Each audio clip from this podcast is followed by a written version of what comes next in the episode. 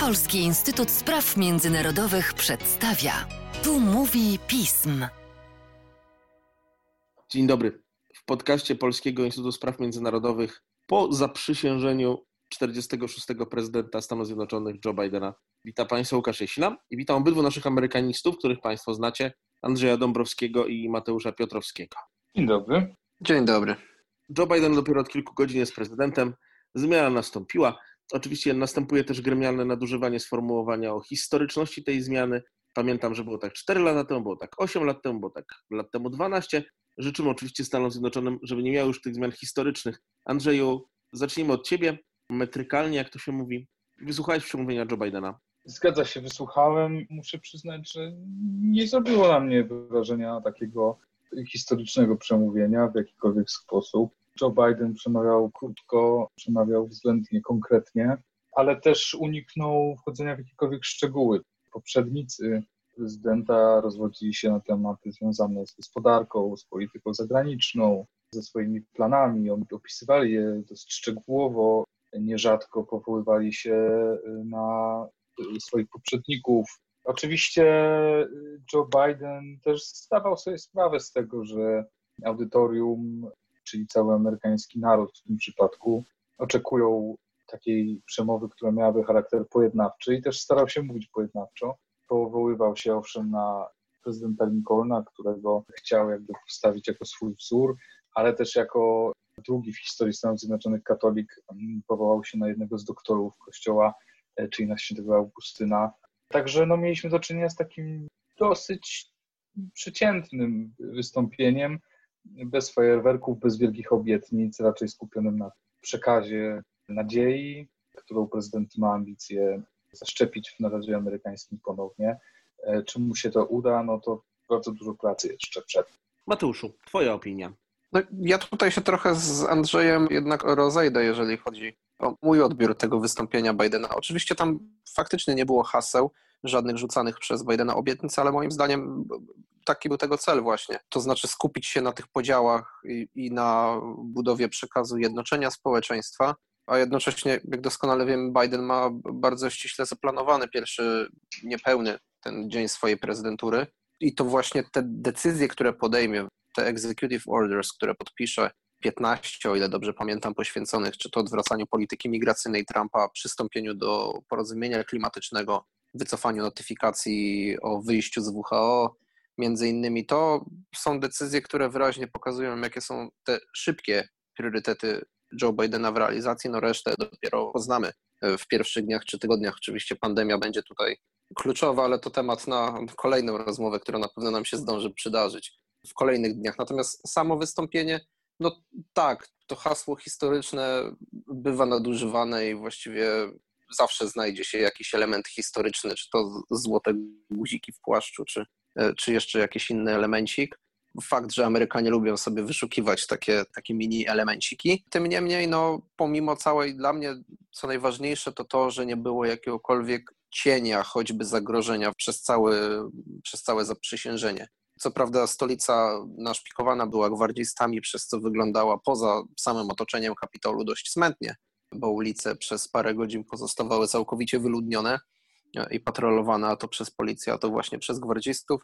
Tym niemniej, no dla mnie, po tym, co mieliśmy okazję obserwować dokładnie dwa tygodnie temu, 6 stycznia, no jest to jednak dość mocno pocieszające. Więc ja ostatecznie z tej inauguracji jestem całkiem zadowolony. To, że Biden nie przemawiał zbyt długo, to chyba też dobrze, że skupił się tylko na tej, na tej kwestii jedności biorąc pod uwagę styl, w jakim przemawiał Donald Trump przez większość, większości swoich momentów prezydentury, choćby nawet w tej pożegnalnej mowie w bazie Andrews, gdzie całkowicie rzekomo rozminął się z przemową, którą miał przygotowaną, bo po prostu nie odczytał z niej ani słowa. To cieszę się, że ponownie wybrzmiał taki, nazwijmy to po prostu prezydencki styl, ale czy tokolwiek, czy to wróży jakąkolwiek taką większą zmianę, czy, to, czy Joe Biden zasłuży sobie na takie miano prawdziwego prezydenta z krwi i kości, no to dopiero będzie musiał pokazać same hasła i przemowy nie wystarczą. Dokładnie. Andrzeju, co czeka Joe Bidena w ciągu tych pierwszych kilku dni, poza oczywiście trwającym, przewlekłym, jak to bywa w Stanach Zjednoczonych, różnie zresztą, procesem potwierdzenia członków jego gabinetu przez Senat? Joe Biden ma tutaj koncepcję pierwszych dni dosyć e, mocno już zapełnioną i będzie na pewno przystępował do realizacji jej energicznie.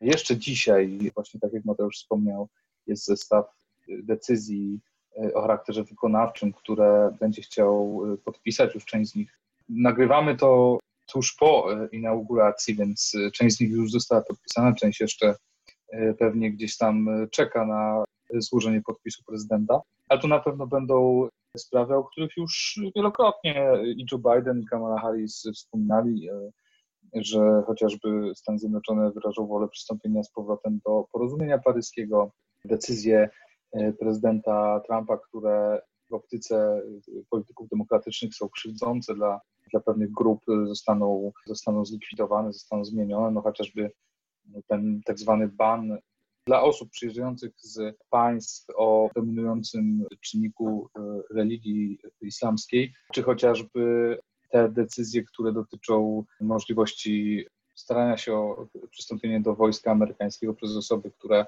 które są transseksualistami.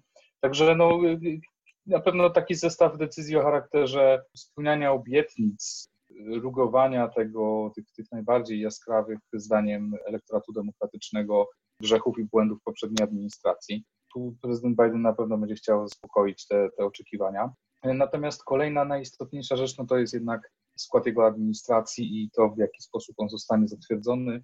Następne spotkanie Senatu już odbędzie się pod przewodnictwem demokratów, gdzie no, po, po, po, tych przegranych przez republikanów, a bardzo łatwych podobnież do wygrania wyborów w Georgii utracili większość senacką, Joe Biden będzie w stanie swoje nominacje w pierwszej kolejności na te najważniejsze stanowiska związane z bezpieczeństwem narodowym i polityką zagraniczną e, przeprowadzić.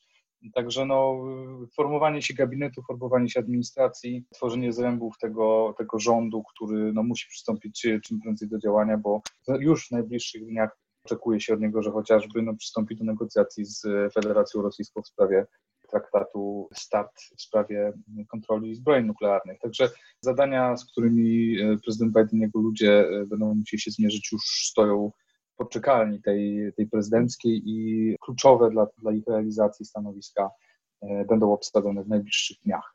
W ramach podsumowania trochę powrót do przeszłości. Mateuszu, czy to zastępcze przekazanie władzy wykonane przez Mike'a Pence'a wobec Kamali Harris, bo nie było prezydenta przekazującego ją prezydentowi, czy to zastępstwo jakoś zasypie choćby na chwilę ten coraz większy dół pomiędzy dwiema Amerykami? Myślę ostatecznie, że tak, że, że, że ma jakieś szanse właśnie złagodzenia. Sam fakt, że nie tylko Biden właśnie mówi o tym zjednoczeniu, ale pojawia się Pence, który jednak no, też wykazuje taką postawę no, pozapartyjną, tak? Tam, zresztą nie tylko sam Pence, fakt, że pojawił się Kevin McCarthy, czyli czy Mitch McConnell na tej ceremonii zaprzysiężenia byli oczywiście razem w kongresie, potem z Joe Bidenem, no, pokazuje to, że jest jakaś chęć tego, ze strony politycznej oczywiście, by jednak trochę zmierzać ponownie ku dwupartyjnej współpracy i te podziały troszkę łagodzić. Oczywiście nie porozumieją się co do każdej kwestii, to jasne, ale te skrajności, które się pojawiły właśnie pod koniec prezydentury Trumpa, no, dla wielu były już zbyt bardzo skrajne to, co się działo, ta retoryka, która właściwie dalej się pojawia. Widziałem wielokrotnie na Twitterze po zaprzysiężeniu, a dużo czasu nie minęło, hasło byłych sztabowców Trumpa, przede wszystkim właśnie z, z, tej kampanii przegranej, którzy wrzucali sobie posty z różnymi hashtagami Never Biden i tego typu hasła, dając do, do zrozumienia, że po prostu Biden nigdy nie będzie dla nich prezydentem, nie dotrze do nich w żaden sposób.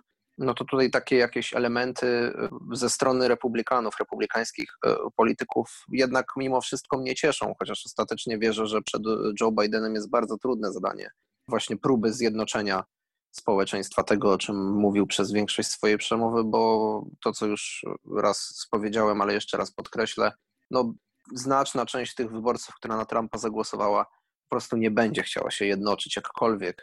Raz, że z wyborcami demokratów to jest jedno, a dwa, że w ogóle pod egidą demokratycznego prezydenta Joe Bidena, który już tutaj dodam ich retoryką, ukradł wybory, właściwie ukradł drugą kadencję Donaldowi Trumpowi. To jest ciężkie zadanie, które właściwie nie ma dobrego, nie ma dobrego remedium, które Joe Biden mógłby zastosować, żeby sobie z tym problemem poradzić.